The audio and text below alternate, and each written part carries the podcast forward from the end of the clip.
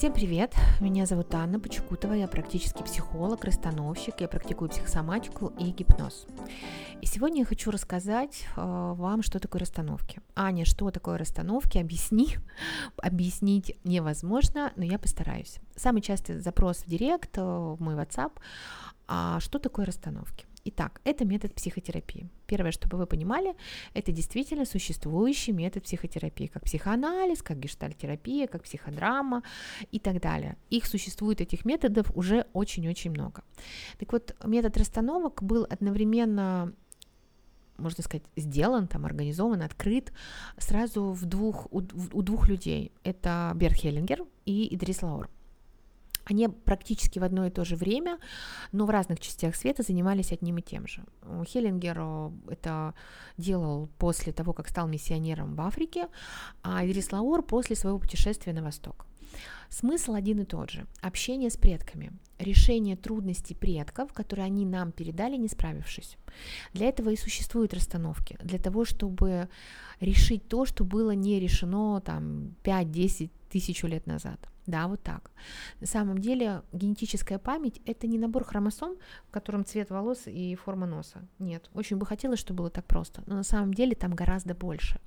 Там чувства, эмоции, там, можно сказать, зашифрована целая жизнь того, кто был до нас. И передать память невозможно. Ну, наверное, мы бы тогда были большие, как слоны, а может быть и больше. А вот э, передать чувства в ДНК это возможно есть такая наука эпигенетика. Она как раз и говорит о том, что мы передаем из поколения в поколение знания таким хитрым зашифрованным образом.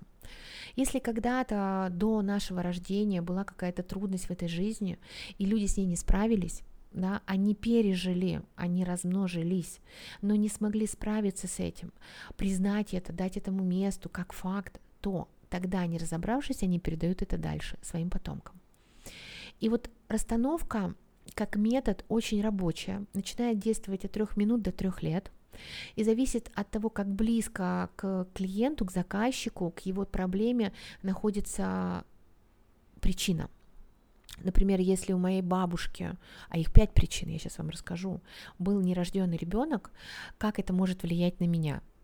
Как-то, например, у меня будет мало денег, я не реализуюсь, у меня не будет своих детей, у меня будут плохие отношения. Это все может быть следствием того, что моя бабушка наделала абортов или у нее были выкидыши, замершие беременности. Так вот так влияет на нас жизнь наших предков. И в расстановке мы узнаем об этом, решаем, закрываем эту трудность. То есть мы позволяем себе жить по-другому, не, уже не имея эмоциональной такой втянутости туда. Как это происходит? Бывает несколько, бывает два вида расстановок, групповые и индивидуальные. Также сейчас расстановки проводятся очно и онлайн. Я владею всеми способами. Я работаю как с заместителями живыми людьми, так и с якорями, то, что будет вместо живых людей. Якоря – это листочки, предметы, игрушечки. Даже есть образы, то есть можно работать даже виртуально. Но это такой уже продвинутый уровень. Итак, давайте поговорим о групповых расстановках. В групповых расстановках участвует клиент со своим запросом и заместители, и, конечно, ведущий расстановщик. Мы э, собираем группу примерно от 5 человек. Это будет уже хорошая расстановка, если у нас есть 5 человек-заместителей. На самом деле я могу сделать групповую расстановку с двумя заместителями. Главное иметь хороший опыт. Но идеально и клиенту будет более понятно и четко это от 5 человек. Дальше мы спрашиваем запрос клиента. Что такое, что вас беспокоит, что вас привело, что вы не можете решить самостоятельно. Что такое я не могу решить самостоятельно? Когда когда у меня проблема на физическом уровне. Например, я порезал пальчик. Я пошел его, помыл, йодиком помазал, лейкопластырь заклеил, пальчик зажил. Я справился. Но когда это другой уровень уже, не физический, а, например, эмоциональный, Например, моя собачка попала под машину, и я очень переживаю, плачу. Это эмоции.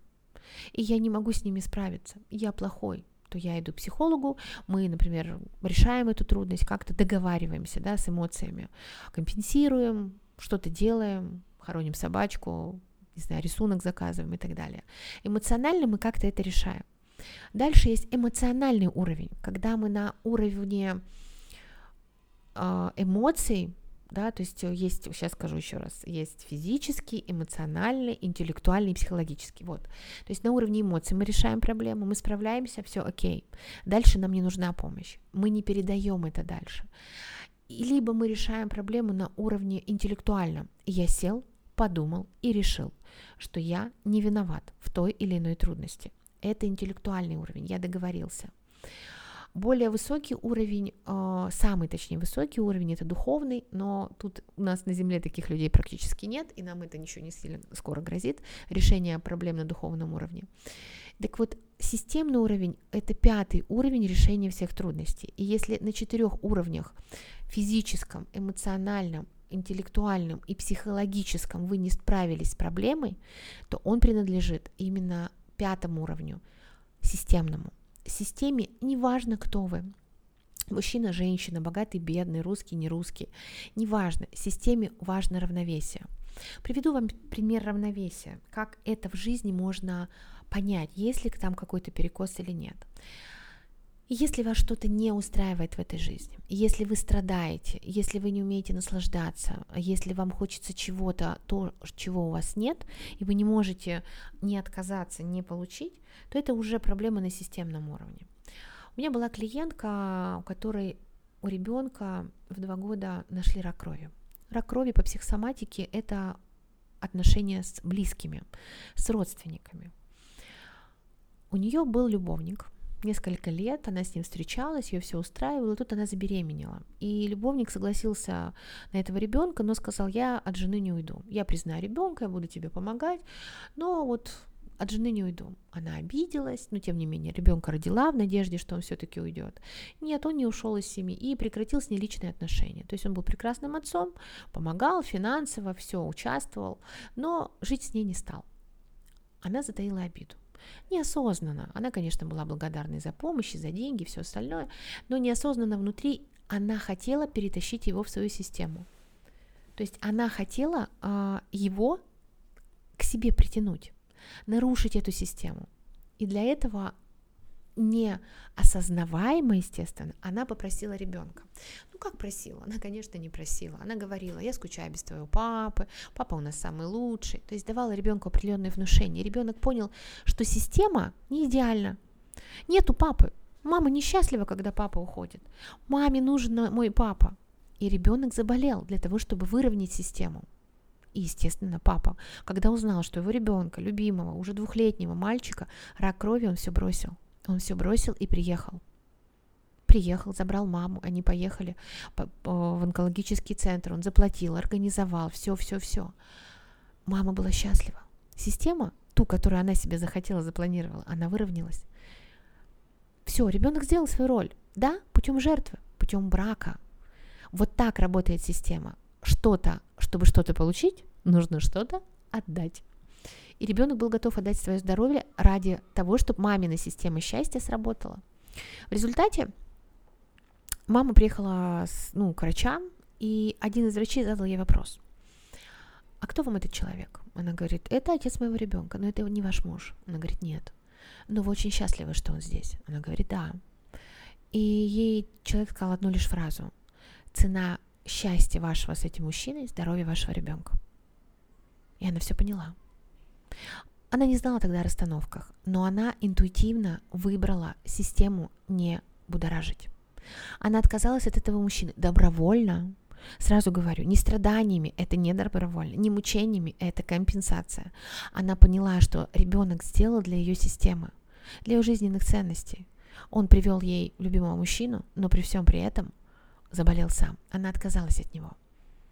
И ребенок выздоровел. Прошло уже, можно сказать, лет пять, наверное, и все, ребенок здоров. Полная ремиссия, никаких симптомов, ничего нет.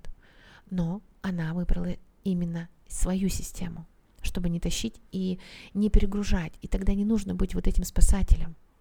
Так вот, в любом запросе, в любом вопросе, э, в любой трудности, их пять, всегда кто-то куда-то кого-то тянет, кто-то кого-то притягивает, кто-то что-то не решил, и мы должны компенсировать своей жизнью. Мы не понимаем это, происходит неосознанно, нам, нам дают это без запроса. Проходят годы, прежде чем мы что, в чем-то разбираемся. И вот расстановки – самый лучший способ понять, есть ли эти перекосы. Есть ли что в твоей жизни, что нужно исправить? Берем запрос клиента, берем заместителей. Заместители выбираются по принципу «я так вижу». Клиент видит в этих заместителей, например, свою маму, себя, своего папу, друзей, подруг, родителей, детей, неважно, ситуацию, мир, деньги, любовь.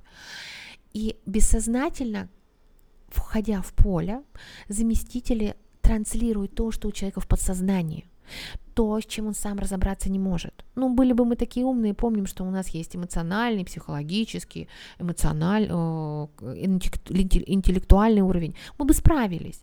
А раз не справляемся, значит, это выше нашего понимания, почему так происходит. Почему я выбираю только алкоголиков? Почему мои дети умирают? Почему я не могу найти работу? Это выше вашего понимания, за что вы расплачиваетесь. Какой баланс равновесия вы держите, ради кого и чего? Из-за чего? И вот заместители, они показывают ваше бессознательное, как есть на самом деле. Не так, как вы видите, не а, не а, а так, как есть на самом деле. Они не знают ничего о вас, это чужие вам посторонние люди. Они ничего не знают, заместителям ничего о клиенте не рассказывают, никаких подробностей. И заместители чудесным образом, попадая в поле, начинают показывать клиенту его жизнь, вот ту настоящую. Это так интересно наблюдать, когда в процессе расстановки ты поворачиваешься к клиенту и говоришь, это так, Клиент говорит, да. Как они знают? Откуда? Они же вообще ничего обо мне не знают. Да, это вот так, представляете? В процессе расстановки мы закрываем все эти трудности, их пять, мы находим их, мы помогаем э, решить, простить, забыть, принять и так далее, зависит от ситуации. И тут же поле выравнивается.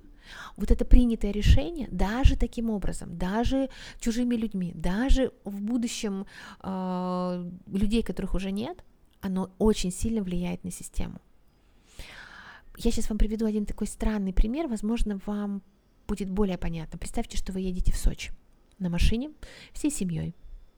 И уже где-то в районе, например, Ростова, вы вспоминаете, что вы не закрыли форточку. Представляете? У вас эта форточка, она будет перед глазами. В эту форточку все будет влетать и вылетать. Особенно воры, пожар, наводнение, землетрясение и так далее. И вот это внимание туда – вас будет отвлекать от поездки с близкими, любимыми, родными. Вы приедете на море, но вам будет всегда казаться, что сейчас вот вам позвонят и скажут, что что-то происходит не так. И так далее, и так далее.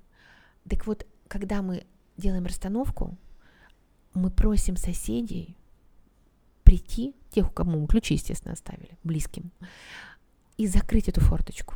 И когда эта форточка закрывается, чужими людьми, которые вообще не в теме этой, то нам становится легче. И мы уже с наслаждением занимаемся отпуском. Так и расстановка закрывает трудности людей, которых уже нет. И нам здесь становится жить легче. Мы перестаем оглядываться незримо назад и начинаем проживать свою личную собственную жизнь.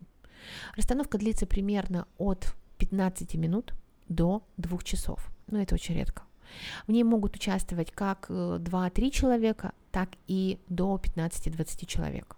Зависит от расстановки, от запроса мы, когда выходим из расстановки, да, то есть когда она заканчивается, человек, э, заместитель ничего не берет своего. Это неправда. Это самое частое ложное э, распространяющееся знание о том, что человек взял судьбу другого. Слушайте, возьмите судьбу, не знаю, там, Илона Маска. Можете? Кто может, напишите мне, я тоже хочу. Конечно, нет. Никто не властен над человеком. Нет такого человека, который властен над разумом другого. Так не бывает. Так и в расстановке. Вы оставите все здесь и ничего своего не унесете. Но так как в расстановку в поле приходят люди не просто так, они приходят со своими похожими запросами, мы ведь все мы одинаковые, то, возможно, вам удастся решить свой запрос, не зная этого. Самый такой, наверное, сильный был для меня пример, когда девушка была заместителем девушки, которая в расстановке хотела решить вопрос с диабетом. У нее был диабет и очень в тяжелой форме, и она пришла это порешать на системном уровне. Так вот, ее заместительница была с точно с таким же диабетом, такого же типа, и даже сахар у них был одинаковый. И когда остановка закончилась, притом заранее об этом вообще никто не говорил и не знал. И когда зам... выбирали заместителя, никто не знал, что у нее диабет. Просто человек пришел с улицы, просто помочь другому. И в конце расстановки она говорит, можно я кое-что скажу? Она говорит, да, вы знаете, у меня такой же тип диабета, у меня такой же высокий сахар, и вся ситуация, которая сегодня развернулась, была точно так же про мою семью. Спасибо вам. То есть не только клиент расстановки получает пользу, но и заместитель. Незримо, как за ручку, как за ниточку, приходя в эту расстановку и помогая в том числе себе и семейной системе. Я приглашаю вас на свои расстановки. Если вы не можете по каким-то причинам попасть ко мне, попробуйте найти в интернете, в вашем городе, придите заместителем, просто поймите, почувствуйте, узнайте, как это поле работает. Вы точно получите незабываемый опыт. Для вас это будет очень интересный результат э, в любом случае, даже если вы не будете клиентом. И вы, ваши зеркальные нейроны научатся чему-то новому, и вы это уже передадите своим детям. На связи была Анна Почекутова, практический психолог и расстановщик. Мой сайт почекутова.ру.